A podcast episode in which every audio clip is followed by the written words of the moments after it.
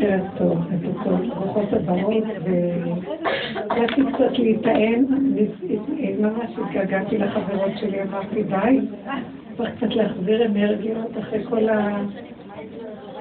המחיה והכלכלה שטבלנו בהם בחג.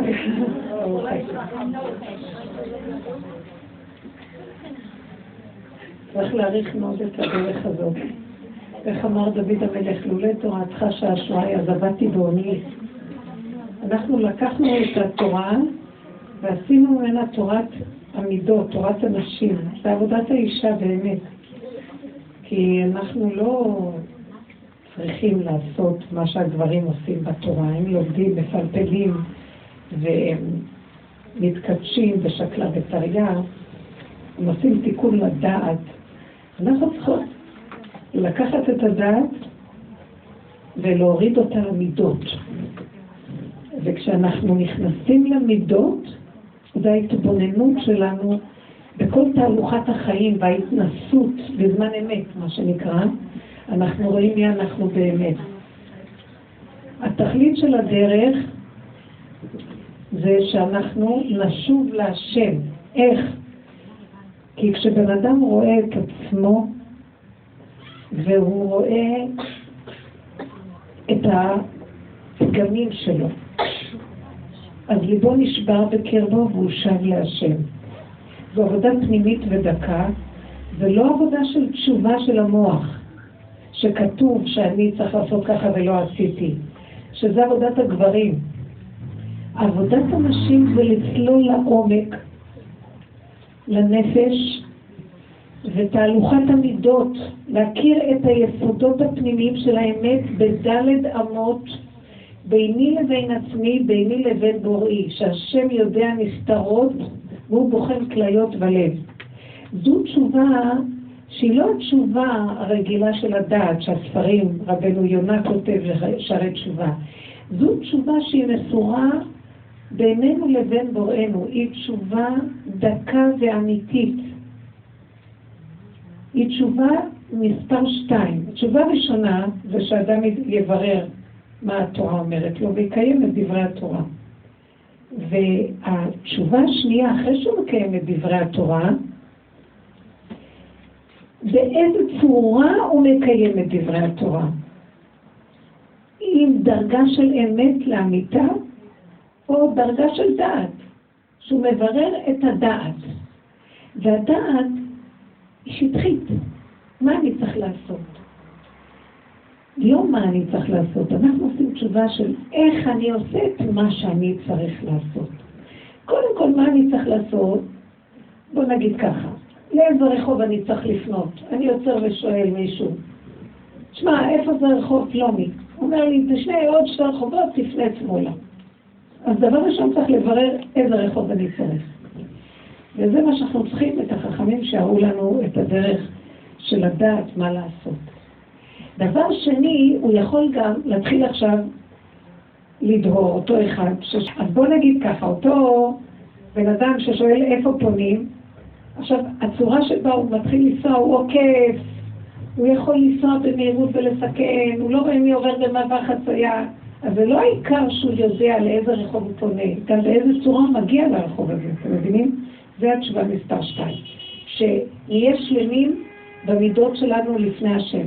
וכשאנחנו שלמים במידות, מה זה שלמים? שאנחנו קודם כל רואים את הפגמים שלנו, ומבקשים מהשם רחמים, ונכנע לבבינו לפני השם, ואז הקדוש ברוך הוא נותן לנו, שולח סיבות להחזיק אותנו שלא נפריע ונריע בעולם, נעשה רוע. והוא שומר עלינו, ואז הוא מביא אותנו לתכלית, ואנחנו נקראים בנים אתם להשם. אנחנו לא מספיק לנו רק לברר עם הדעת, כי כשאנחנו מבררים את התורה בדעת, אז אנחנו גם עם הרבה אגו וישות, נגנבים על כבוד וגאווה ותחושה עצמית. נכון שאנחנו מקיימים את הדבר תורה, אבל זה בדיוק מה שהנביא ישעיה צועק.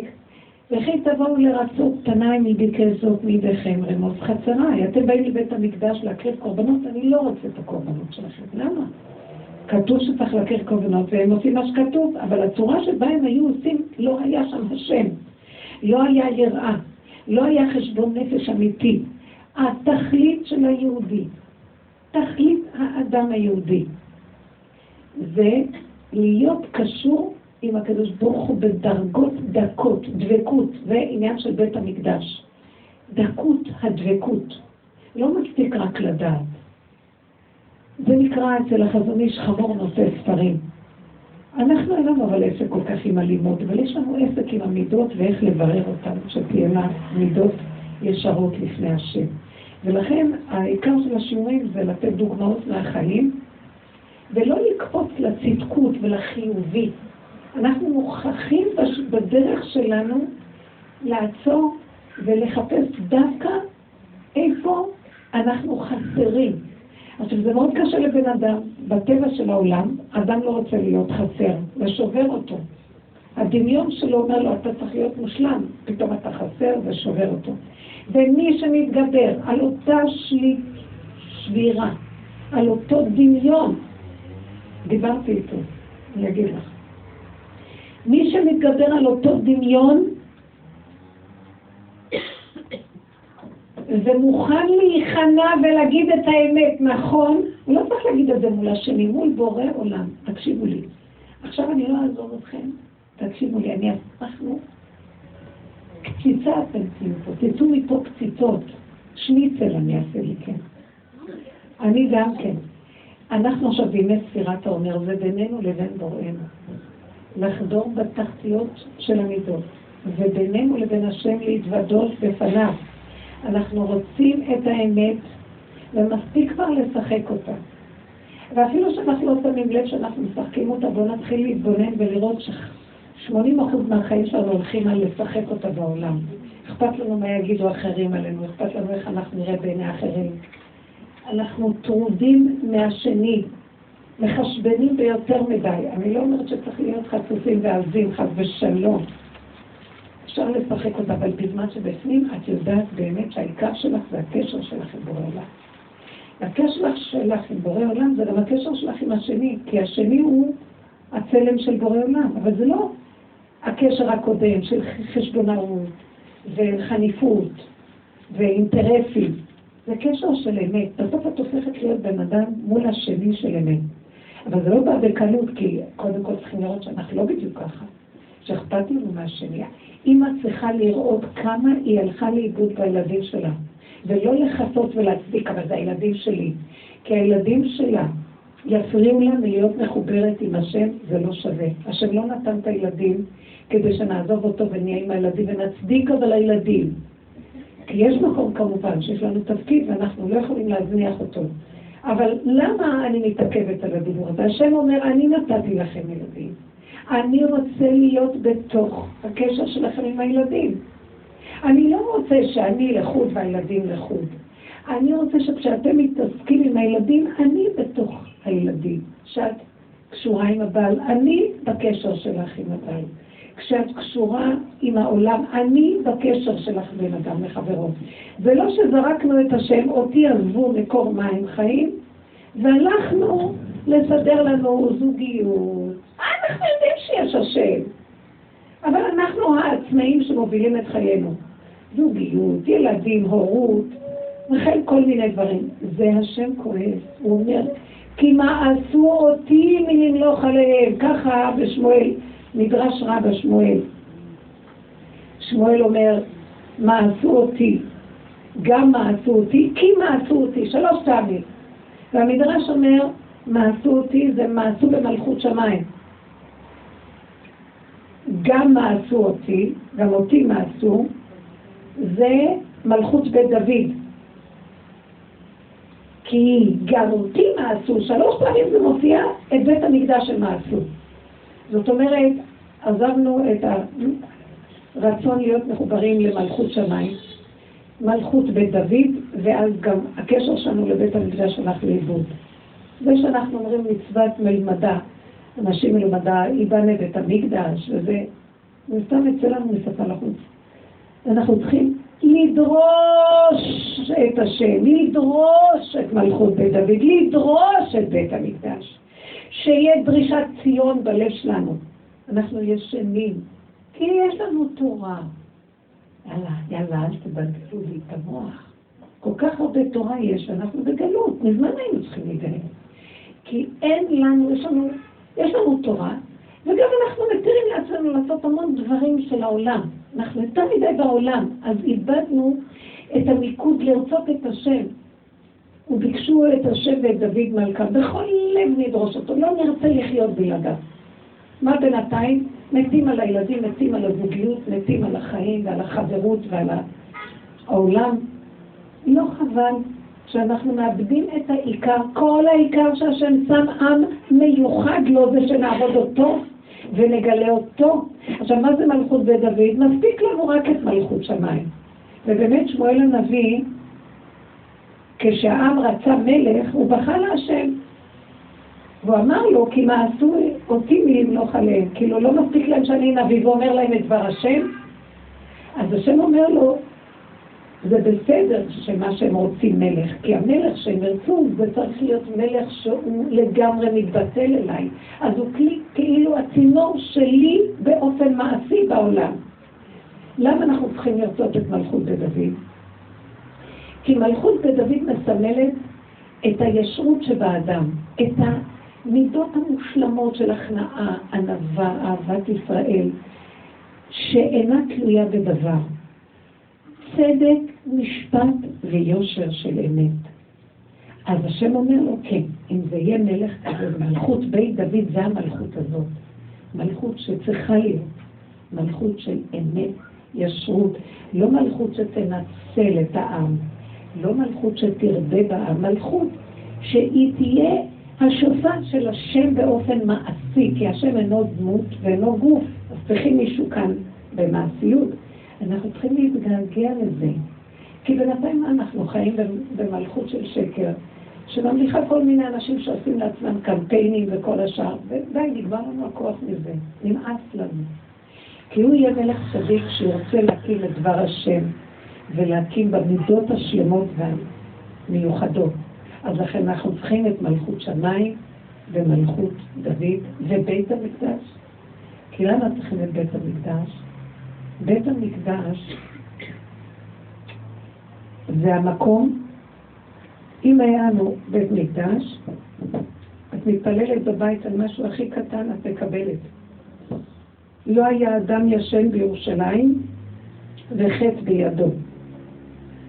כמה סבל יש לנו, אנחנו עושים הרבה שטויות, כי בכדור הארץ יש יצר הרע. אבל בית המקדש, כל הזמן זה היה כמו מקום שכל הזמן מתחפרים כל העבירות של עם ישראל. בשנייה, הכל היה, זה היה מתרצ... יורד אור אלוקי, השערים פתוחים, יורד מהשמיים אור ואין חסימה. שערים של בית המקדש מכוונים לשערי השמיים, והכל היה יורד. אז שימו לב, מלכות שמיים זה האלוקות. מלכות בית דוד זה מלך אדם שמחבר את מלכות השמיים לעם. ובית המקדש זה מחבר את שניהם גם יחד להשם, שבמקום ובזמן יש לנו את הגילוי האלוקי ממש על כדור הארץ. צריך להבין שהשם, מלכות בית דוד ובית המקדש זה דבר אחד. זה מה שהוא רוצה להגיד לנו, שאנחנו צריכים לשאוף למהלך הזה. בגלל שאנחנו צריכים בפועל ממש לקבל את האור, שיהיה לנו חיים פשוטים וטובים. ככלות הכל, אנחנו מתפללים, אם אנחנו בדור שלנו מתפללים על כל דבר 40 פעם, 80 פעם, זה תעודת עניות. אתם לא מבינים? מפצירים יותר מדי, מחכים תהילים, נגיד 50, 80, מי מקבל 400, מי... תגידו, אתם צוחקים? זה לא צריך להיות ככה. מילה שהבן אדם אומר, היא צריכה להישמע, ומיד ייפתחו השערים. מה, אנחנו חמורים? חמור, כתוב, חמרה בתמוז קרלי. החמור בתמוז קר לו. הוא כל כך חומרי שהוא לא מרגיש את החום. תגידו, אנחנו שפויים שאני לא יכולה להגיד יותר ממילה אחת. אני עכשיו רוצה לבקש משהו מאחד הילדים, ואני אומרת פעם אחת. ואני שותקת. אחרי כף המנורה שלא עשה. אז אני אמא, למה לא אמרת לי? אמרתי לך פעם. אמר לי, פעם אחת. אמרתי לו, רגע, פעם זה לא מספיק? הוא היה המום ממני. כי זו תרבות כזאת. אה, תרבות של המומים. אנחנו רוצים לחיות, הכל בדקות, הכל ברכות, הכל בדופק, הדופק דופק, מתחדש כל רגע, חי. אנחנו ישנים. אז אנחנו צריכים לחזור, לבקש את המהלכים האלה. ואם העבודה הזאת היא ההכנה למצב הזה. קודם כל, עיקר העבודה שעשינו שנים, זה היה למחות את העמלק, שהוא מסתיר את שלושת הדברים, מלכות שמיים, מלכות בית דוד ובית המקדש. זאת אומרת, מה זה? אנחנו עפים בדמיונות על עצמנו, רבותיי. לא מוכנים להודות באמת. בואו נודה באמת. אל תרדפו אחרי החיובי והתדמית העצמית.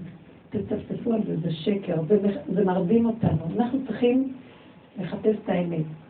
אז אם מישהו יפגע בי ובזמן אמת של התנסות אני, זה שובר אותי, ישר תראי, את רוצה להתנצח איתו עם אותו אדם, את רוצה להסביר לו, את רוצה ליישר את ההדורים, את רוצה לתקן ולהוכיח לו שאת בסדר, את הלכת הפוך ממה שאנחנו עושים. תשתקי. וזה מאוד קשה. את תראי את עצמך יוצאת ומנסה להציל את כבודך, ואז, אז אחרי מעשה. אם לא הצלחת לפני, אז אחרי תגידי, מה את בכלל מדברת? תשתקי. מה אכפת לך? מי הוא בכלל? והשם אמר לו להגיד לך. עכשיו תשארי בדלת אמות ותעבדי מהנקודה שלך. זה תמצית העבודה שלנו. יוצא שיותר לא נצטרך לריב עם אף אחד ולא לדבר עם אף אחד. פעם אחת וגמרנו. לא רוצים.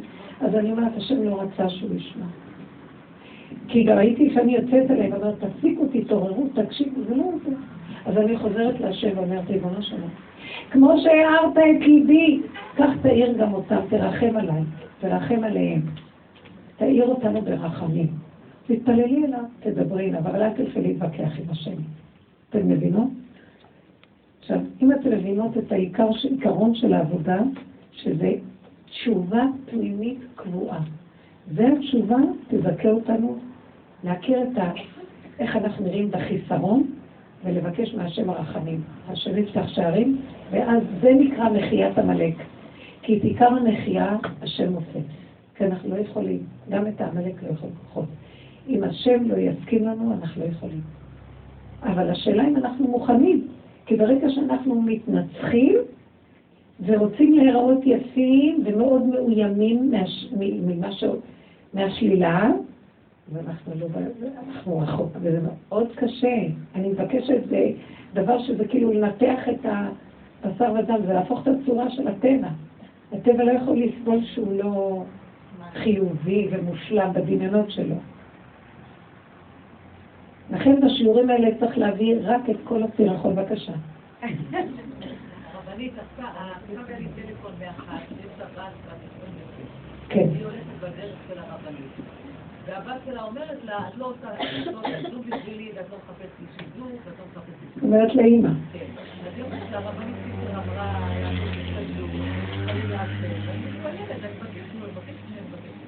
אבל הבת מתלוננת, את לא עושה כלום בשבילי. הבת גם כן הולכת בדרך קצת? הבת, לא יודעת, את לא בירושלים. אני אגיד לכם משהו. האמא, צריך לבדוק, אם הבת אומרת לאמא, את לא עושה, בשביל יש שתי אפשרויות. שבאמת אה, צריך גם להיות ערניים לסיבות. למשל, מתפללת להשם, ויכול להיות שהשם שולח לסיבה דרך מישהי, והיא לא כל כך שמה לב, כי יש עוד מצב שהאימא לא מספיק שהיא מתפללת, שהיא תהיה ערנית לסיבות. אז תראו, תתפללו ככה.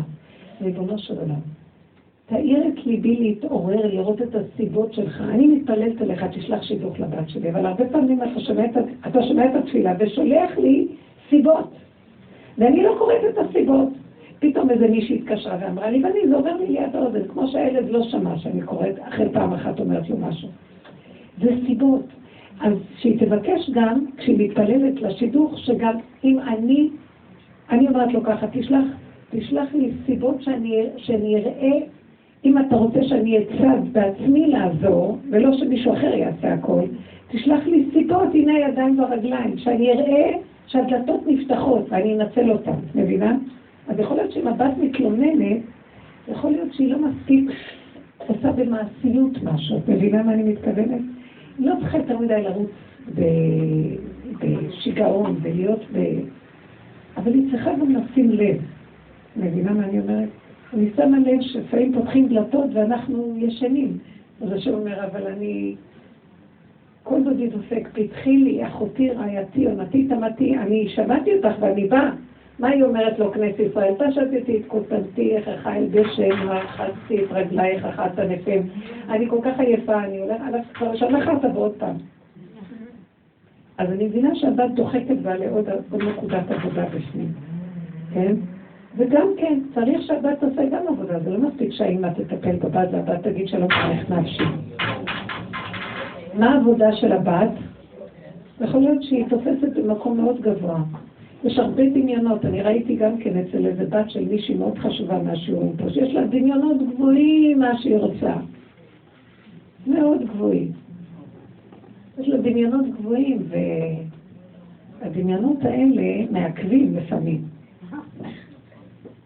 לפעמים יכול להיות שתקבל מה שהיא רוצה, אבל אחר כך היא תצטער על זה.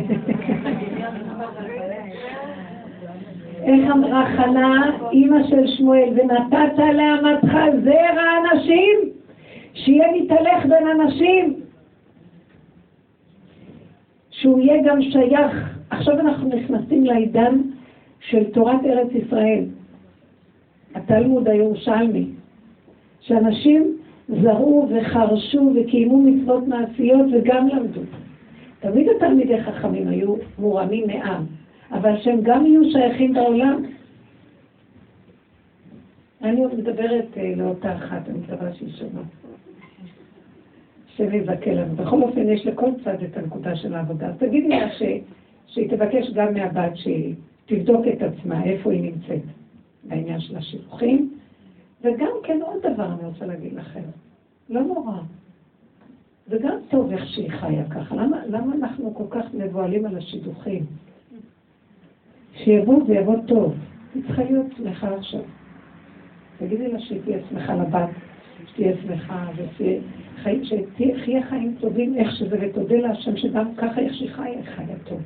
ושיזכה לה גם לקיים את המצווה, להתחתן ולבנות בית. אבל לא שהיא תהיה עצובה ונכאה, זה דוחה את השידור. צריך לשמוח. עכשיו ששאלתם, אז תתחילו לשאול עוד. חמודות. אני אגיד לכם פה, אני, אני ראיתי דבר אחד. אני רוצה להפוך את כל המהלך שלנו. בדרך הטבע אנחנו רוצים תוצאות, ואני לא מחפשת. אני רוצה שנגיע למקום שלא יהיה אכפת לנו התוצאות. יהיה אכפת לנו התהליך. אתם מבינות מה אני מדברת? מה זה התהליך? בסוף כן, כולם מתחתנים. אני זוכרת אחת שהתחתנה בגיל 17, חיתנו אותה.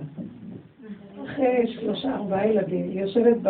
היה חורף, היא אמרה לי, ישבתי בבית ואני רואה תינוק בעגלה, תינוק בבטן, שתי ילדים מתרוצצים. אומרת לי, ישבתי והיה חשוך וקצת היה קר, ופתאום הרגשתי שרימו אותי, שחיתנו אותי.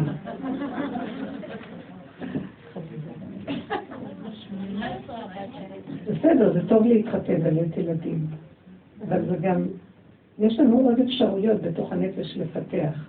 כי גם כשאנחנו לא מפתחים את הנקודות, אז uh, הילדים שלנו הם גם הופכים להיות uh, ילדי uh, מחיה וכלכלה. אנחנו רוצים שהם יהיו בנים להשם. אם האימא עובדת עם הנפש, אז גם הבנים שלה יהיו עם הנפש, זה ברור. להתעקש. לא באנו לשבת פה. יש, יש תקופה שאנחנו נשב פה בנחת, אבל ניתן להשם את המהלך שלנו. תדעו לכם, זה חיים אחרים. כשאנחנו קשורים עם השם, את לא צריכה לשים על הילדים את ה... השם מגדל אותם ברחמים, ומה זה? ממש משמיים הם. כל רואיהם יעידו בם כי הם זרע ברך השם. תדעו לכם. אז במקום שאנחנו נהיה רבוצים עליהם, כי זה קל בטבע, כדאי לנו ללכת עם הדרך של החיפוש העצמי והעבודה והפנימיות, וגם לעשות את החלק שלנו עם הילדים, אבל השאר זה בורא עולם ייכנס, לבקש ממנו. כן. והשם ייתן לנו ברכה בילדים, אמן. כן. כן. עוד פעם? אם אנחנו נסחפים, לא, בוא נגיד הפוך, אם יש לנו מצוקות, לחצים, משהו מאותת לנו שהרחקנו, ואנחנו לא נותנים את ההפסקה.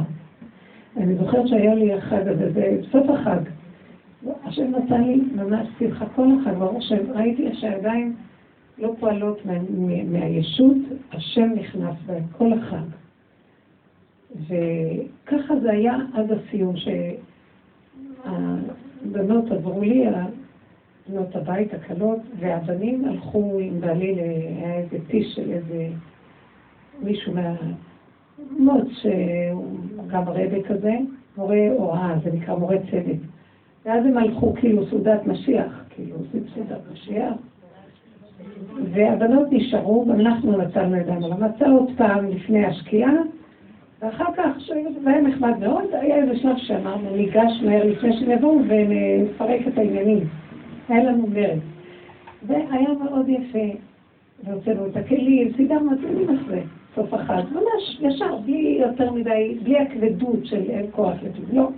וטקטקנו והכל היה בסדר, אבל מה זה, הכל הלך מאוד מאוד יפה. עכשיו, היה איזה רגע שאחת הקלות אומרת, ההורים שלה גרים ברובע, והיא אמרה, יש לנו שם אחד שמוכר קמח ערבי, בוא נלך לקנות קמח ונעשה משהו. ואני, אנחנו לא נבין לעשות מוצאי החג משהו, חכים עד לצד שאנג'ל יביא, לא חשוב. ואז, ואז אני הרגשתי, כשהיא אומרת את זה, צמיחה. הרגשתי, וואו, אין לי כוח עכשיו עוד משהו, כבר היה שעה 11, הם חזרו. אז היא נורא נורא התלהבה, ואמרתי, טוב, היא מתלהבת, פרגני לה. אני רגילה, כאילו, לפרגן, להתמסר. אבל הגוף שלי אותת לי, לא, די, משהו אותת לי גבול, לעשות גבול.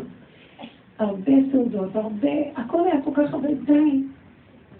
טוב, אז, אז הם הלכו לקנות את הקמח, וחזרו. ראיתי שהיא הייתה צריכה עזרה ללוש, עוד לא הוצאתי את המיקסרים. ולא היה לי כוח, לא אמרתי לה כלום.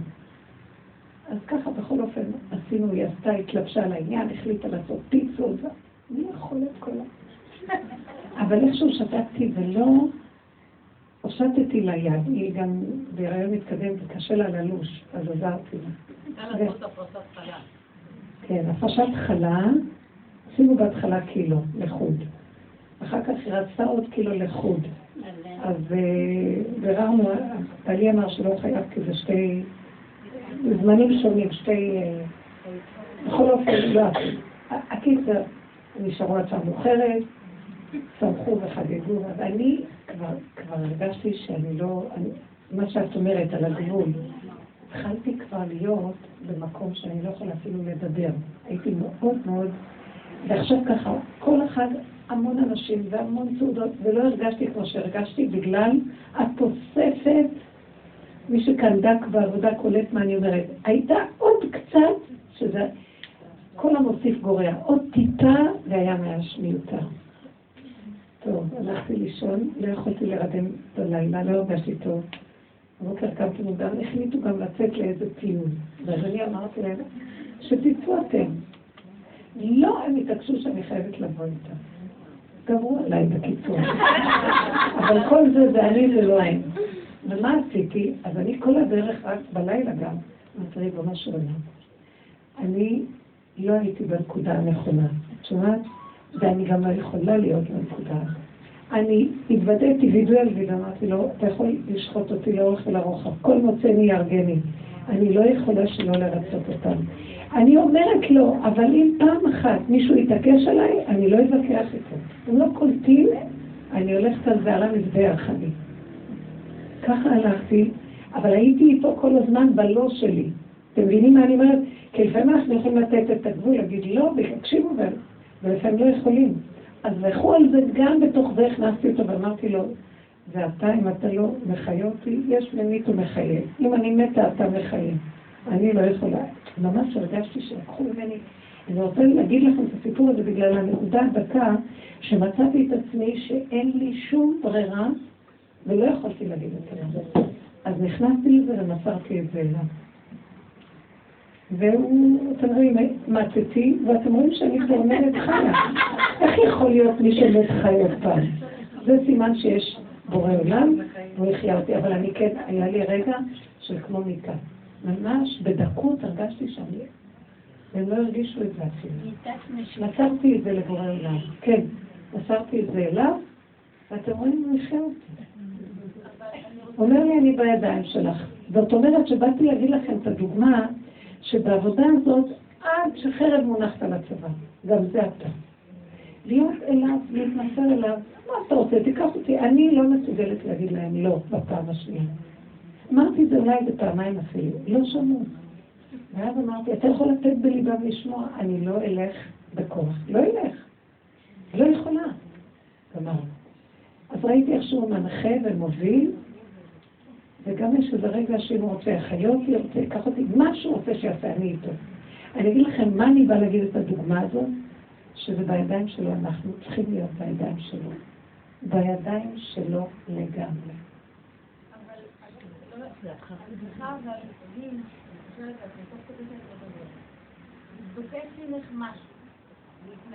לא.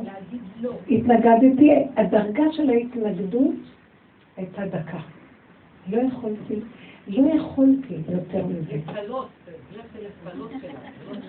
גם אם זה היה הבנים שלי, אני לא יכולה, יש לי משהו שהוא מאוד דק. ואם הוא אומר פעם פעמיים ולא מקשיבים, אני נכנעת. את זה למדתי מרב אושר. רב אושר לא היה מתנגד. אם מישהו לקח לו, היה לו שטח אדמה במירון. והחברים אמרו לו, והיה שם קנוניה, לקחו לו את השטח. חברים אמרו לו, אנחנו נלך בדין תורה. אז הוא כתב מכתב, שיקחו את זה לבית דין, ואחר כך, אחרי שהקריאו לו את המכתב, הוא אמר לא. לקחו, זה כנראה לא שלי. כנראה הוא עשה איזה חשבון, אני לא. ניסיתי לעשות, הוא ניסה כנראה איזה דבר קטן לשלוח שליחים, לא עזר, הוא ירתה ונתן להם את השטח. הוא הלך ככה עם הדברים, כן. עכשיו שאת הסברת את זה, גם היה לי משהו כזה, ואני חשבתי שזה, יצאתי מהעבודה. אבל אם אני אומרת להשם, כאילו, תראה איך אני לא יכולה לשחרר... תלכו עם האמת שלכם. תקשיבי רגע. מה שאת אומרת, זה, יש, מקום, כן, שאנחנו צריכים... אני ניסיתי ולא יכולה. אז אני צריכה לה, להסכים עם הלא יכול שלי לפני בורא עולם. בבקשה, אני עכשיו... לאלה שעובדות יש דרגה כזאת. לא יכולה, הטבע חזק עליה. אני אומרת לו, לא, רק אתה תיכנס לסדר אותו, אני לא יכולה.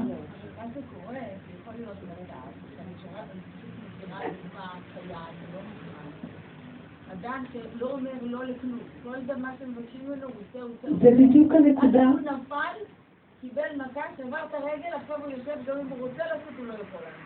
מי זה? את נותנת דוגמה. לא. אנחנו צריכים... את זה בטבע. היא יצאה מעל הטבע. לא, אנחנו צריכים להכניס את השם בעולם. אם אני אמרתי, ואתה לא נותן להם לשמוע, אתה צריך להראות איך אתה מתגלה וזה ממך ולא ממני. כי אם לא, אני אלך בכוחנות, כי יש לי כוח, ואני יכולה ללכת בכוחנות, ואני מפחדת מהכוחנות. אני יכולה ללכת בכוחנות. לא רוצה ללכת, אני רוצה שהוא יתגלה. כבוד הרבנית. כן. היא התקשרה אליי היום, מתוקה מאוד, ואמרה לי, את לא היית נראית במתווך. לא הרגשת טוב, נכון? אמרתי לה, נכון. אז היא אומרת, איך לא קלטתי את זה? כי התלהבתי מדי. היא עכשיו, מתוך הסיפור הזה, אז מצאתי את עצמי יכולה לדבר איתה, כן. לפעמים אנחנו אומרים, ולא, אבל אני איתכם. אני איתכם בתהליך שלכם. זאת אומרת, השכינה יושבת איתנו בתוך אימו אנוכי בצרה. אז זה לוקח לה. למה אי אפשר ללמוד, כמו שאת מספרת? להגיד, אוקיי, אני אגיד, לא לא אני רוצה לגלות, אני רוצה שזה, הניסיון הזה יכניס אותה לקשר שלה עם העבודה. ורק על הבשר כשנופלים אפשר להכיר את העבודה. את רוצה מראש להיות יכולה, ואני מפחד מהלהיות יכול. הלהיות יכול זה כוחי ועוצם ידי, וזה בדקויות. עשינו את זה גם, אבל ראיתי שהשם לא יכול להיות שאני אגיד, ואתה רואה אותי ואני מדברת איתך נונסטופ, ואני מתחננת, אבא, אני לא מרגישה פה שיש לי כוח, ואתה לא נותן להם להבין, אז אני הולכת איתך עד הסוף, מה שאתה רוצה תעשה איתי. זו דרכה שאני רוצה שהוא יתגלה ויביא מזה תועלת. זה נקרא הקרבת קורבן. אני לא מדברת על עצמי, אבל במהלך הזה, להקריב את הקורבן להשם. להיות שלם עם הקרבת הקורבן, זהו. שלא יהיה לנו הרהור, שלא יהיה לנו הרהור על הקורבן. כן, אבל אני קשורה איתו באפיסת כוחות. כמו שרבי עקיבא היו סורקים את בשרו, להבדיל ממני, שאני לא בדרגה הזאת. היו סורקים את בשרו והיה קשור עם בורא לו וצוחק. זאת אומרת, יש כאן איזו נקודה שכשאנחנו כל הזמן קשורים לשם בנקודה הפנימית, הוא מנסה אותנו גם בזה, אני לא אענה לך. אני לא אעשה את מה שאת רוצה, מה תעשי עכשיו? טוב, אז תשחוט אותי. מה שאתה רוצה תעשה. תפסיקי עם המודעות, את שלך. אני עונה לך ואת חוזרת עם כוחי ועוצם ידי, אני אראה לך את הכוח שלי עכשיו. כל כולי כוחות, את לא מבינה? אין הרגשה, יש הכנעה. הכנעה, תהרוג אותי, אתה, אין לי, לא משאיר לי שום ברירה. זה לא, זה לא שמחה, זה ככה זה. ככה זה. זה לא שמחה של טבע, שתלויה בדבר. ככה זה, אבא, אם זה מה שאתה רוצה בשבילי, ככה זה. אותה כלה, תגידי עליזה לאותה כלה, שהיא צריכה להגיד הרבה, ככה זה, שאני בגיל 26, ככה מה? ועוד אין לי חתן. ככה אתה רוצה, אני שמחה אבא. בדיוק. הככה זה לא הלמה, זה ככה. אנחנו צריכים להיכנס למהלך הזה, זה המקום שמי שקשור לבית המקדש, המקדש מחיה אותו, נקודת הקודש מחיה את המיטה. נותן קורבן והשם מעלה את האור ויש ישועה. הישועה הכי גדולה שקיבלתי זה שהיא דיברה איתי בדיבור פנימי ועמוק. אני יודעת שקורים כאלה דברים, אחר כך תהיה איזו ישועה באיזושהי צורה למשפחה. כן? אמא צריכה לתת קורבנות בצורה עדינה, כן? קורבנות דקים, אנחנו לא רוצים חלילה לא, אבל תמסורו את הרצון. הבנת? סליחה שצעקתי, אני לא התכוונתי לצעוק עליו. רציתי להראות לך שגם אני יכולה, אבל עכשיו, עוד רגע אני כבר... זה מאוד מה? ברור. עד שזה מגיע למקום שתכני, גם הכאב נובע מזה שיש לי התנגדות. אני אומרת כאן סודות לדקויות. גם הכאב מראה שלא נכנעתי מספיק. הרגע הראשון הוא כואב, אחר כך תגידי, לא יכולה לסבול את הכאב, הוא נכנע. היא לא יכולה לסבול שהם לא מקשיבים יש לי תסכול, ואני אגיד, למה אתם לא מקשיבים? היא לא יכולה. תגידו, בנות, תלכו עם השם, לא יכולים, אליו. מי הם? כולם רק סיבות והמראות של הקשר שלי עם בורא עולם. הוא רק מראה לי, אני שולח לך את כל זה, אני בשנייה יכולה להסיר מהם את ההתנגדות. למה אני שולח את זה? כדי לבחון אותך אם את לגמרי זרוקה עליי, כגמול עלי אמו, לא יכול. תעשה איתי מה שאתה רוצה. הגמול יודע אם הוא יחיה עוד רגע או לא, לא יודע. ככה אני רוצה. ותדעו לכם שיש רגעים שהם קשים, אבל את נושמת אותם, מוסרת לו, מה יש לך להפסיד? כאילו איזה עולם את כבר מפסידה פה. אני אגיד לכם את האמת, כל פעם שאני פותחת עליהם אני רואה זה עולם של עמל ותלאה ורוגל. המון עבודה יש כאן, קשה. אז דבקות עם השם הרבנית, את עשית מיזוג, את לא עשית את הפיתות, את רק שתת. הם בישלו, הם הפיתו, הם אמרו, הם אמרו, תגידו לך פתאום זה לא הלך לחבר. לא, היא עשתה. רק הרגשתי שמאחר זה... מאחר והיא במצב שלא יכולה הרבה, אז אני אצטרך לעזור לה. השם עשה באמת. כן, זה רגע שהרגשתי שהוא עובר את הגבול, ונכנעתי לו, כי ראיתי שאין לי ברירה. תלמדו להיכנע, הכנעה היא טובה קבלה. אז זה לא, כמו שהיא אומרת, והיא אומרת דבר נכון, היא תיתן, אז זה לא דעת ש... אבל זה לא מודעות מה שאנחנו עובדים. בהתחלה אנחנו עובדים במודעות, ללכת על הצד השני של המידה, ולראות את עצמנו איך אנחנו לא, וכמה שלא עשיתי עבודה, חזרתי לאותה נקודה, אני לא יכולה. הטבע לא ישתנה, כושי לא יהפוך את תורו, אז הוא רוצה אותנו בהכנעה אליו.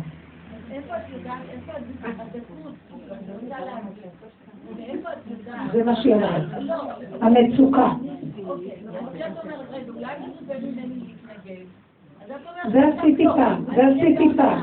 אז אני אחזור על זה עוד פעם במדרגות. הייתי פעם מתנגדת ואומרת דברים, וזה, והשם היה דווקא מקשיח את ליבן, ודווקא עד שלמדתי שגם אין לי אפילו כוח להתנגד. לא שלמדתי, לקחנו לי את הכוחות, אין לי כוח להתנגד.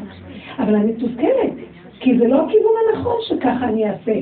אז אני אומרת לו, אבא, קח את התסכול אליך, קח את החוסר כוח אליך, תסדר, תנהל את הדבר. אתה יודע מה? אתה יכול לקחת את בגבייה הזאת עכשיו ולהתאים אותה מחדש. אני לא. אז הרגשתי שעברתי איזו נקודה שמצד האמת הגזמתי, אבל מסרתי את ההגזמה אליו.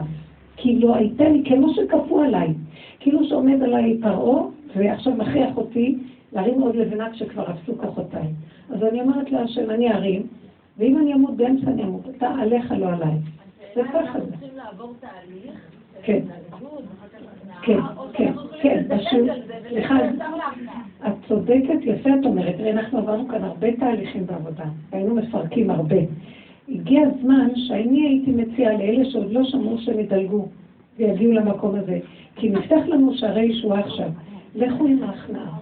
אמונה תמימה פשוטה עם הכנעה. קודם היינו הרבה עם המוח זה לעומת זה, והיינו מפרקים את המוח ומעיפים אותו דרך הפירוק והביקורת שלנו על עצמנו והכל. היום אני כבר, אין לי את הכוח לדבר על זה אפילו. מי שעוד יכולה שתיתן נקודת עבודה שם, מי שלא שתעבור על זה. כן, כן. מדברת על מצב שכאילו ההתנגדות היא שלך קשה להגיד את הלא, או שההתנגדות היא כאילו שאת מתה להגיד את הלא, ואת מסוגלת גם להגיד את הלא, זה לא עכשיו איזשהו מאבק בעצמך, אבל את בעצם כאילו עכשיו לא רוצה שיהיה בלאגן, לא רוצה שלא יהיה נעים מהם, לא. זה אותו דבר, זה אותו דבר. אני נמצאתי בין הפטיש לפגן, בין אוי לי אם אני אומר, בין אוי לי אם אני לא אומר. בין אוי לי מיצרי לבין אוי לי מיוצרי. כי אוי לי מיצרי, אני גם מפחדת שאני אלך בכוחנות. ואני אכריח את הנקודה שלי. ואז אני אומרת לעצמי, אבל ריבונו שלמה, אני כל כך עובדת, אתה איתי פה, איך יכול להיות שלא תתגלה? ושאם אני באמת הגבול שלי, שהם באמת יכירו בזה, אם הם לא מכירים, אחד מן השניים. או שאתה לא רוצה שיכירו, ואז אתה מעמיד אותי עכשיו במקום של ניסיון נוסף. למות, ליפול על המזבח. מה אכפת לי? אז עכשיו אני אומרת, טוב, אני אלך על הכיוון הזה יותר טוב מה שאני אקח את הכוח, ואני אעשה את הגבול לעצמי. אני בחרתי את הכיוון הזה, כי הרגשתי שזה המקום היותר נכון עכשיו. כי אין לי מה להפסיד כבר. תשמעו, אתם יודעים מה? העבודה הזאת היא דקה מן הדקה יותר ויותר, ואת, ואני שייכת בעולם, אבל אי אפשר להיות הרבה בעולם כאנשים, סליחה שאני אגיד לכם, גסים והמומים בתוך השקר. ואת לא יכולה לעזור, זה מצב מאוד מאוד קשה. קשה, קשה לשכנע את המוח הזה ללכת בדרך. העולם מלא כוח ומוח. כאילו אז הדרך היחידה היא למסור את הנפש, כשאני אמרתי ככה, הוא יעשה להם ישוע דרך זה שמישהו נותן קורבן פה. אני ראיתי, זה נקרא בית המקדש, היו מקריבים הרבה קורבנות. להקריב קורבן זה העניין של לתת את הרצון שלך. זובח יצרו, כאילו כבדו להקדוש ברוך הוא. בשתי עולמות. איך?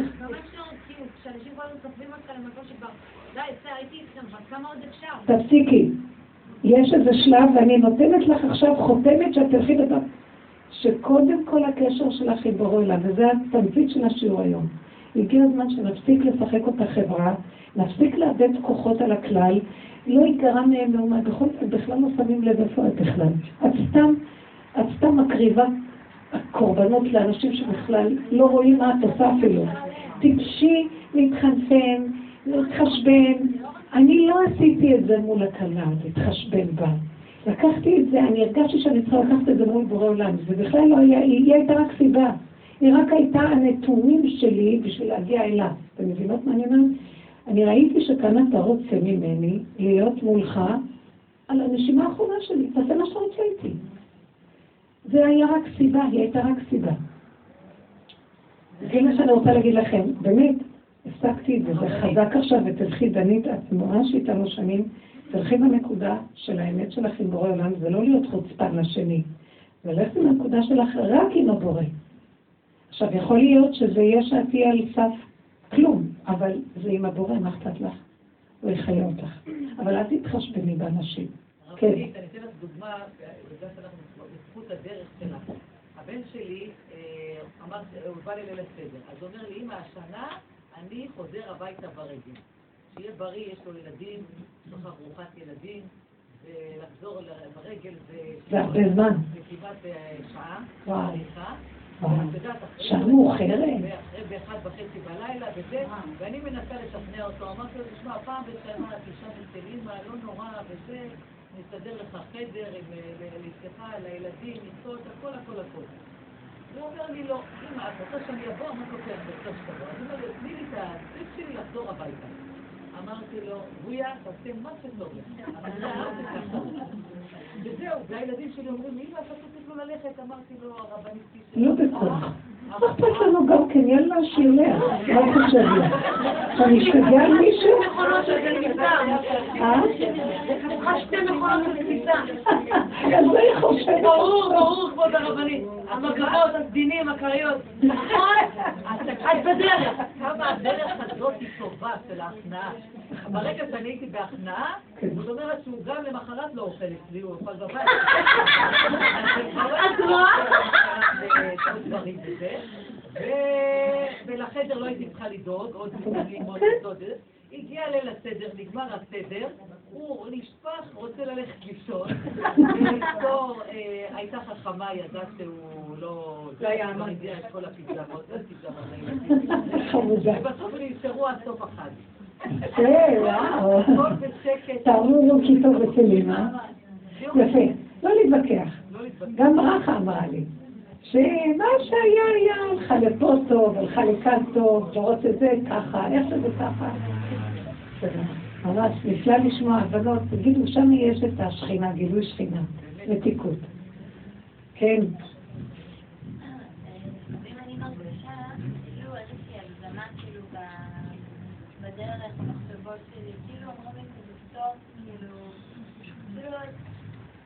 כאילו אל תיכנסי יותר מדי, מין תחושה כזאת שאני כבר, או שאני לא מסוגלת, או שכאילו אולי אני מדמיינת, או... בקיצור, אני די נותנת לזה... תגידי. דוגמה. ברוך אתה אדוני אלוהים לך העולם שהכל יהיה פה. כאילו, אני תופסת את עצמי שהראש שלי כל הזמן, רוב היום עסוק בדרך. זה צריך להיות הראש והפה. מתחילה להיות מחשבה, תורידי אותה לפה, אל תשאיר אותה בגדר המחשבות. למשל, דוגמה. אני יכולה. כן. בדיוק רציתי להגיד את זה, ישבתי בחדר מורים, כן. היה לי איזה שיחת טלפון, ואז התחלתי לעבור את התהליך בראש. ואז ישבה לידי איזה מורה, אמרתי לה, תגידי, יש לך כאילו, את מתחילה את השיח... אה, אה, שיקפתי לה, ואז היא אמרה, ממש לא. ואז תפסתי נקודה, גיליתי, כאילו, גיליתי בעצמי משהו, שלפעמים גם, עכשיו אני צריכה לדעת איך לנסח את זה נכון, יש איזה רגע של ללכת בדרך, זה גם לסגור את הכל, ברור. לסגור את כל... כי אני אסביר בדיוק, אתה לפעמים מתחיל, אוקיי, להיות או לא להיות, איפה זה, אה, בוא כן, נצא זה- מוצא בעוד זה. זה- מודעות. זה זה יש בדיוק. מקום לרדת זה מזה. לא, אבל תקשיבי, כשאתה בדרך הזאת, אתה הרבה פעמים, ובהתחלה זה הנכון, אתה מנתח את כן, עצמך ואתה אומר, זה אוקיי, זה בשבילך. מבינה? בהתחלה היינו מנתחים, זאת שיושבת ליד לאה, היינו מנתחים, הרבה ומחפשים את עצמנו ותופסים. ועוזב ירוחם, כן, כן, וכולו. כן. ועכשיו, יש איזה רגע של ללכת בדרך, זה דווקא להגיד, זה דווקא להגיד, אבא זה אתה, ובאותה שנייה ללכת לישון. עכשיו תקשיבי רגע, כשאת אומרת אבא זה אתה, מה הכוונה? אני, את תופסת את נקודת הפגם, המשוגע מתחיל להשתגע עלייך, ואת תגידי, לא, אתם יודעים מה, מה שהיה, איך שהיה, אני לעולם אשאר בנקודה הזאת, אני לא מוכן להיכנס שם יותר, זהו. מבינה? אני אתן דוגמא, תופסת נקודה, מעלה אליו בתפילה והולכת לישון. מישהי מאוד יקרה לליבי התקשרה אליי, שעתיים לפני שבת, והייתה תשוקה שאני אבוא, יבוא להתארח באיזשהו מקום, כדי שהיא תבוא להתארח גם. כאילו, מה, מה את אמיתית? שאת תלכי אליה ואחר כך תבואי לא, אליו. שכולנו נהיה להתארח באיזשהו מקום מאיזושהי סיבה, אוקיי? עכשיו, זה באמת היה ממש עניין של... אה, זה היה קריטי, אוקיי? היא עמדה ללדת והיא רצתה שאני אהיה בסביבה, אבל זה... אבל זה היה ממש, אם הייתי הולכת, באמת, אני לא צוחקת, כי גם לא הייתי רצויה בבית ההוא. אני הולכת להתארח במקום שלא הזמינו אותי, זה נשמע לי פסיכי.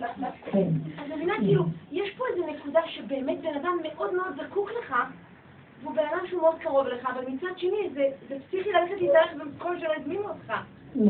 מבינה? אז מה עשית? ברור שהלכתי לישון. אני... לא, באמת. ובדיעבד גם, זה כבוד הרבנית, זה התיקון שלי. כן. אני כל הזמן, אני כל הזמן שמה לב, אני כל הזמן, אני אומרת את זה כל שיעור, כשאני באה, כשאני באה לעזור, זה מה שהשם הכי לא רוצה ממני. נכון, כי אנחנו מתנדבים ורצים לזה. איפה שאני הולכת לצד, השם מסדר. אני ידעתי, ופעם אחת הלכתי לעזור לה, השם ישמור מה קרה, גנבו לה את התיק. 15,000 שקל. היה שם טראומה לדורות, 15,000 שקל היה מזומן. את לא מבינה מה היה שם. הלידה רק שלא יחשדו בך. ממש זה, לא, לא, זה אני... זאת האחרונה בחדר לדעתי. תקשיבי, לא, הפעם אמרתי לה מראש שאני לא באה כדי שהכל ידפוק. זה היה, כמו שעון לה. כי כשאני באה, אני מביאה איתי לצערי עד היום את האני שלי ואת החוזקי, כאילו אני בטוחה שאני שליחתו הישירה של... כן, את יודעת, לאה, נקודת הקרקע, יש שלבים בעבודה שאנחנו מפחדים מהכוחנות. כי יש לי, יש כוח עם השם, שהוא ייכנס, הוא יכול לעשות משהו עליו גם לי. כי אנחנו סוברים אני, ואם אני לא, אז מי כן? הוא חי וקיים והוא יעזור. הוא נותן לך להבין את זה, הוא נותן לך להבין. יש כאלה שבטבעם הם כאלה שהם לא רוצים לעזור, אז הוא יכריח אותם ללכת הפוך.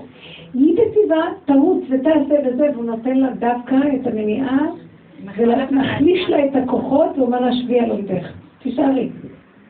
היא תבין לבד, היא תדע. האדם יודע, לכן כל העבודה שלנו, זה אנחנו נותנים פה כללים, אבל כל אחד הוא גם שונה מהשני, וכלל אחד לא יכול לעבוד על כולם. זה תלוי בזמן ובמקום ובדמות ובתכונות.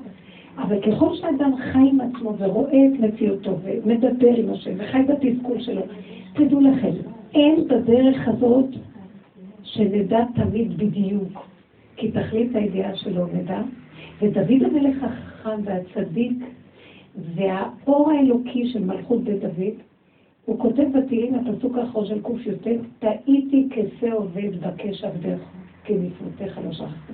הוא אומר, טעיתי, אני טועה, אני לא יודע. שהוא יגיד שהוא לא יודע, הוא איבד את הדעת, הוא לא יודע. כן ללכת, לא ללכת, כן לעשות, לא ללכת. זה המקום שהשם מתגלה, שאני לא יודע שם הוא מתחיל. אז אני בוחר, לא, אני כן חייב לדעת מה, אני כל הזמן אומרת את השם, איך אני לא יודע. זה המעלה הכי גדולה, תגיע למקום שאל תרצה לדעת, אל תרצה להיות יכול. אל תרצה שאתה תזיז דברים. אתה מנסה, כי אנחנו בטבע מתחילים תמיד, אבל אתה רואה שהוא שולח לך מניעה. תרפה. וכמה שיותר מהר קוראים את המפה לקראת הסוף להרפות, יותר את מוסרת לו והוא מתגלה. הוא אומר, אבל אני גם פה בעולמי, אתם זרקתם אותי מעולמי, ושמתם אתכם במקום, בסדר? בגלות אני קיבלתי את זה, אני, הלוואי אותי עזבו ותורתי שמרו. אבל עכשיו השערים של הגאולה נפתחים, אני פה, ואין איש עמדי. השם רוצה להתגלות, אנחנו, הבחירה האחרונה שלנו, אם יש לנו בחירה, זה לתת לו את המלכות ולהמליך אותו. אז המלכות שלנו חייבת ללכת ולהיעלם. זה הכוחנות, זה הישות, זה הדעתנות, זה התחושות העצמיות, זה המודעות והתודעה החיובית על עצמנו. הכל כאילו מתה החשיבות שלנו. כן. וזה דבר הכי קשה. וואי, איזה כאבים זה, מה חושבים עליי, ואיזה ביזיונות עברתי, יאללה, מי הם כולם, הוא אומר לי. את איתי, תני לי, את עושה עבודה, עכשיו בזכותך 50 מיליון אנשים נכנעים.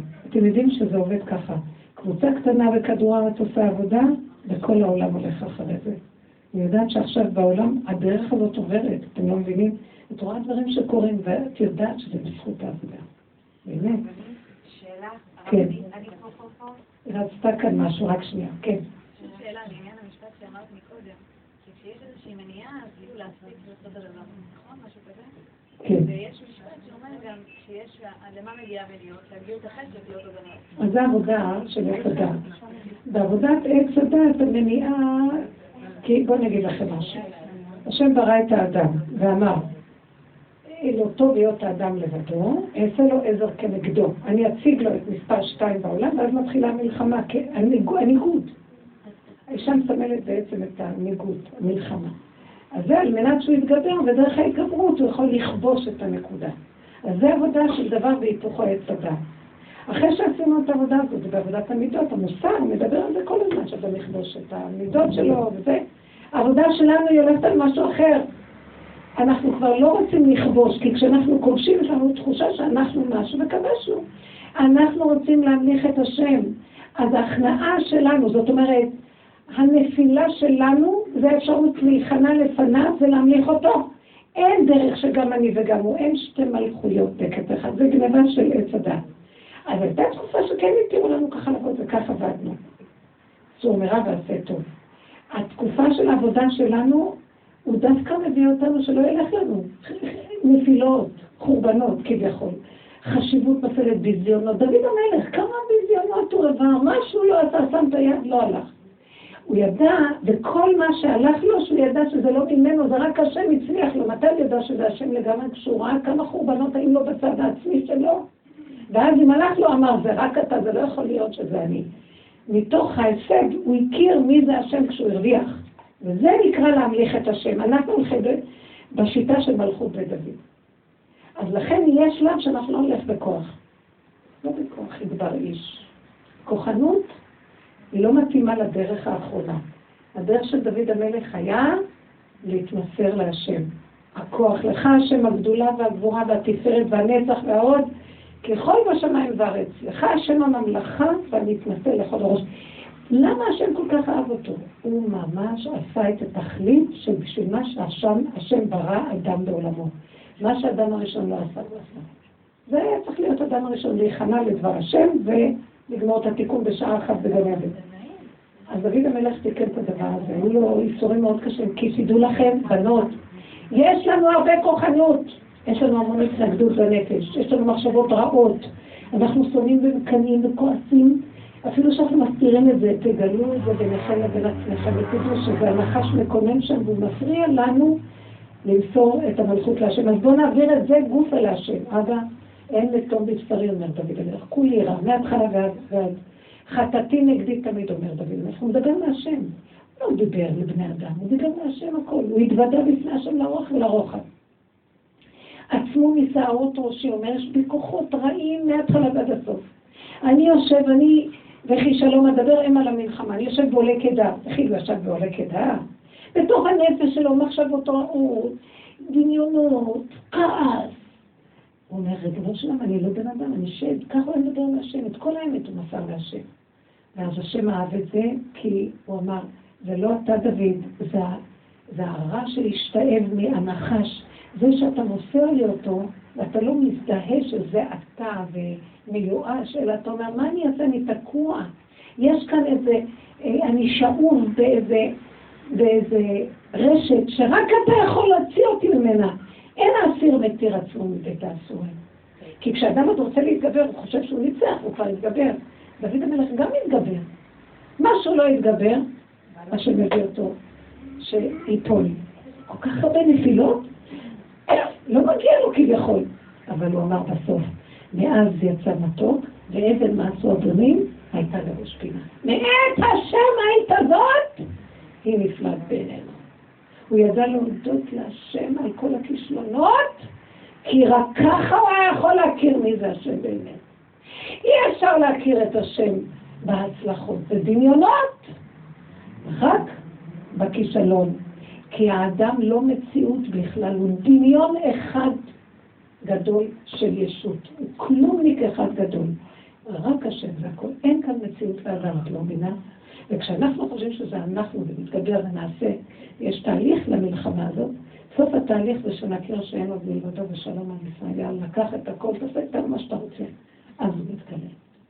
ואי אפשר לעשות בבת אחת, התחלה עוד נלחמנו, עבודת מוסר, ישות חיובית, אבל הדרך של הסוף היא משהו אחר, זה הדרך של הסוף. זה כמו יולדת שעומדת על המשבר. עוד עכשיו יש אפידורל, תעזבו אתכם. אבל כשלא היה, אין, יש רגעים שאת לא יכולה לעשות לו נשימות, ולא שום דבר, אין. אין. אז בתוהו ובוהו, ושם השם מסגל את התוהו ובוהו, כי אין שליטה לאדם. הצעקה היא שעוד, זה חלק, זה תהליך, הצעקה שאת לא יכולה לסבול את הכאב. דבר שני, בסוף כבר גם לצעוק את לא יכולה, גם הצעקה לא שלך. זה של בורא עולם. שאומר, אל תצעק אליי, אל תצעק אליי. מה תצעק אליי בדרך כן, אבל נפש? כשאתה לא זועק, אז אנחנו כאילו מאמינים להשם שאנחנו עוד יכולים. כמו שאת אומרת, אם זה ילדה... יש גם חוסר יכולת לצעוק מהתשישות שגם צעקה כבר אין, ולך דומיה תהילה זה הדיבור. בסוף יש רק לך דומיה תהילה. אין כלום כבר. כשאת אומרת לו, תעשה מה שאתה רוצה, זה גם צעקה. ש- שאני אומרת לו, אבא גם לצעוק אין לי כוח, תשש כוחי כלו עיניי. אה, ניחר גרוני, בלו עצמיי בשאגתי. די, בלו עצמיי, אין לי כוח לשאוג. הוא אומר לנו את כל התהליכים שלנו. בגלל. תקראו תהילים באמת, תראו את המילים, והעבודה מראה לכם את התהילים. אין כוח כבר, ניחר גרוני, כלו עיניים, יאחל לאלוקם. די, תעשה מה שאתה רוצה. העבודה הזאת היא הסוף. וזה גם בגאולה ככה, כאילו כן. שמחכים לגאולה תעשה מה שאתה רוצה איתנו, כן. ומצד שני הרבנית אומרת, כאילו שאנחנו כן לזעוק לגאולה, כי אנחנו לא מספיק דברים לאנשים שאנחנו רוצים. עד שכבר נגמור לצעוק. שכבר לא, לא אכפת לנו מהגאולה, רבותיי. כי כבר לא יהיה כוח כבר לבקש. עד שיתייאשו מהגאולה תבוא. אתם מבינים? כך כתוב. זאת אומרת שזה מהלך שכבר נגמרו הכוחות. ולמה אנחנו עושים עבודות כאלה? כי זה מתיש אותנו גם, זה מתיש לנו את הכוחנות. למה אני לא יכולה להגיד עוד פעם לבן שלי? כי אין לי כוח. אני אומרת לו פעם אחת, תקשיב, בקושי את הפעם הזאת יש לי כוח להגיד לך, עוד פעם? לא. אז אני אמות וזהו. הייתה לי סבתא, איזה מתוקה הייתה, בת 97. מה זה יפה, מה זה אצילית, הייתה מאוד צנועה. כל פעם שהיינו באים לבקר אותה, הייתה אומרת לי, התורה מתוקתי, עוד לא מתתי, מה אני אעשה? הייתה מתנצלת למה היא חיה. אני, אעשה? אני עוד לא מתתי, סליחה שאני. אני מפריעה לכם. איזה מצוקה. מאוד אהבנו אותה. כן. אני עשיתי משהו, כאילו, מה זה, המשפחה שלנו עשתה משהו במשך תקופה מאוד ארוכה, פעם בחודש היינו צריכים ככה כל המשפחה ללכת לאיזה מקום חסד גדול, באמת. כן. אבל זה היה מצריך ממני המון המון. באמת, הייתי חוזרת גמורה, תשושה, עייפה, לא רוצה. עד שיום אחד כבר באמת הגעתי למצב של בכי, ואמרתי, די, זהו, פה נגמר. זה חסד מאוד גדול. השאלה אם הייתי צריכה כמוך כן להתאמץ, כן להמשיך, בעל כורחי. מה, אני כזאת נשמעת לך שאני לא, מתאמצת כמו ש- בעל אתה- כאילו, לא, אבל אני לא התאמצתי. אני אגיד לך מה היית צריכה לעשות. אתן לא קולטות את הדקויות. כשאת מרגישה, לא, לפני שאני אשכח, אני אין לי זיכרון. כשאת מרגישה שאת לא מסוגלת, לא יכולה, את תלכי ככה לעשות את החסד. אבל כשאת מדברת, תלכי אליו. תגידי לו, אני מתה, אני לא יכולה כבר. אני, אתה רואה? זה לא יכול להיות שזה אני. זה חסד חשוב. כי למה? כי את אומרת, זה חסד חשוב. אז אוי לי אם אני אומר, אוי לי אם אני לא אלך, אוי לי אם אני זה. אז את מוסרת את זה אליו ואומרת, זה חסד חשוב ואני לא יכולה יותר, אני אלך כמי שכבר עושה, ואתה שם תהיה, ואת יודעת מה? הוא יראה לך.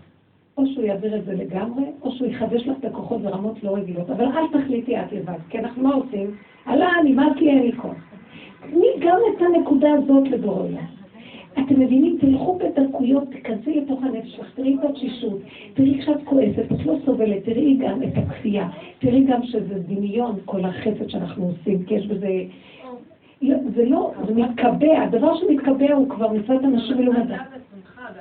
נכון, זהו, נגמר, אבל את גם מפחדת לעזוב את זה. אה, כן, זהו. אז יש לך כאן את הספק, לכי עם זה, והוא ישחרר אותך. אבל תלכי איתו. אתם מבינים מה אני מדברת? לכו עם התחושה הקשה שלכם, עם הדקות עם עצמכם, ותדברי אליו. תלמדי למקד בתוך עצמך, תגידי, אני שונאת אותם, אני אהרוג את מה שאני לא יכולה חסד. ריבונו שלם, תשמור אותם ממני, שאני יכולה להזיק במקום לעשות חסד. ככה אתה רוצה שאני אלך? הנה, אני אלך, תראה. ככה, ככה אני מדברת איתו. את כל האמת שלי אני פורט לפניו. אחר כך את מקבלת פנים אחרות, אני אומרת לך. משהו נכנס, ובאמת או שבכלל הוא מעיף את זה, וזה באמת חשוב, כבר נגמר. אבל הוא נתן את הרשות. מה יהיה השלב הבא? ולא אני שלי, כי אני אף פעם לא יודעת בדיוק אם אני בהפקרות או לא. אתם מבינים? זה קשה, הבן אדם יש לו ספק במוח תמיד. לכן אני אומרת על הנקודה החדשה שאני מדברת, שזה לא חדשה, זה ישנה, תלכו עד הסוף, יש לכם להפסיד? את תראי שיהיה לך ידיעה ברורה מה את צריכה לעשות. כן, אבל מה עושים עם ה- עם הנושא של התרגשות? כן, עוד שאלה אחת. מה עושים עם הנושא של רגישות יתר, כשאת שומעת איזושהי בשורה טובה חלילה, או כשאת שומעת איזשהו סיפור ואת נסערת? היום הייתה לי איזושהי סיטואציה שאמרתי, ריבונו של עולם, תראה איך נסערתי, תראה איך נבהלתי, תראה איך נרעשתי. וזה היה משהו שיש כאלה שיכולים גם להעביר אותו. אז מה את עושה עם כל ההתרגשות? זה טוב שאת מוסרת את זה לבורא עולם. את רואה את השערה שלך, בנות, תגידו לו הכל. אתם לא מבינים שהוא שלח את זה בשביל שתדברי איתו. אני ראיתי, מה, אתם יודעים, אני אגיד לכם משהו. בורא עולם, מה זה מתגעגע להתחבר לבן אדם? זרקנו אותו מהחיים שלנו. מה זה, אי אפשר להגיד כאלה דברים על בורא עולם, אני לא יודעת להסביר לכם. מה זה שהוא מתגעגע לנברא שלו? הוא ברא אותו בשבילו. מה זה שהוא מקנא אם אני מוסרת את היחס והתשומת לב לשני ולא אליו? אני ראיתי בחוש, מה זה קנאי? הוא רוצה אותי רק אליו, הוא לא מפרגן שאני גם לעוד דברים. אני רואה אותו מאוד בדקות. כי ברא את האדם, ועכשיו כשהאדם מתחיל לשים לב אליו, הוא כאילו, עכשיו תופס אותו, אומר לו, אתה לא תברח לי. אנחנו זרקנו את הבוא עולם מעולמנו, והוא מתגעגע אלינו ביותר. אתם לא מבינים, הוא שולח את הנביאים ואומר, תגיד להם שאני אעשה להם כך וכך, ותגיד להם שאני ככה, והוא תופס את הנביא ואומר, לך תגיד להם, תגיד להם. הנביא יכול גם להגיד, הם לא רוצים לשמוע מה אני אעשה. אז הוא כאילו ממשיך, הוא תגיד להם, הוא כל כך רוצה אותנו, שזה לא נראה, תקשיבו, תסתכלו בנבואות ותראו איך שהשם אוהב אותנו, אפילו הוא מאיים עלינו אחרי רגע, אומר, אני מת עליכם. לעולם אני לא אשכח את הברית שלי איתכם. אז לכן, כשעובר אלייך כזה, אז תסתכלי ותגידי, תראה איזה רגישות, הרגישות הזאת היא עץ הדת. כל רגש וכל סערה רגשית שייכת לגניבה של עץ הדת. תמסרי אותה להשם. כי מתי זה רגש אמיתי, כשנהיה באמת עם השם, אתם תראו את הרגש האמיתי. זה משהו אחר לגמרי, זה דבקות, זה, זה אורות, זה לא מה שאנחנו היום. אז תמסרי לו את זה ותגידי, למה אני מתרגש מכל דבר? זה עולם שלך, לא שלי, תרחם עליי. את זה הוא רוצה, הוא רוצה את הדיבור שלך אליו, שתעלו אליו את הנקודות, שתסיחו את הלב בפניו. רבי נחמן אמר, שאחרי כל העבודות שהוא עשה, אם הוא היה מהראש שיודע, היה אומר, רק תתבודדו ותדברו עם השם. זה כל הזמן, אין שעה של התבודדות, כל הזמן. התודעה והדיבור אליו, זה מאוד יפה, זה עדין. חבל לבזבז את החיים על אף אחד בעולם. אסור לנו לחיות פה בריחוף של העולם והדמויות. תורידו את זה, הדמות והמצבים זה לעורר אותנו כדי להוריד לפה, כדי להיות מחובר איתו. אתה רק איתך, אני אוהבת אותך, מתגעגעת אליך, תרחם עליי. תדעו לכם ש... איך כתוב על, על בית המקדש, והיו עיניי, דוד המלך, והיו עיניי וליבי שם כל הימים. זאת אומרת, העין זה התודעה, והלב שזה הדיבור של הפה, כל הזמן עם בורא עולם. אנחנו צריכים להתגעגע אליו ככה, וככל שמדברים ומעבירים אליו את החיים, אז מתחיל להיות דלקה עליו, שכל דבר בעינייך לא נראה, העולם נראה סתם אבנים ואפס, חבל לנו זמן. תתעקשו עם הדיבור אליו. עכשיו יש מצוקות, תעבירו אליו. כמו הפסיכולוג הקבוע ששוכן בתוכנו, ידיד נפש, אב הרחמים. הוא יעזור לך, כי התכלית היא שתשמעי דברים, תעבירי את זה לשם, הוא יכול, כמו שהיא אמרה, או, הוא יסדר את העולם שלו. הוא אומר, מה אני צריך אתכם להתערבב? אם את תתרגשי, תוכלי להושיע את הבן אדם הזה, אבל אם תעבירי אליי, אני אתן לו ישועה. תעבירו אליי את החיים, ואני אתגלה בעולמכם, ויהיה לכם חיים טובים. יהיה גילוי מלכות שמיים. תודה רבה לכם. הטלפון מותאם לחלוטין, ויש לך בזמן בזמן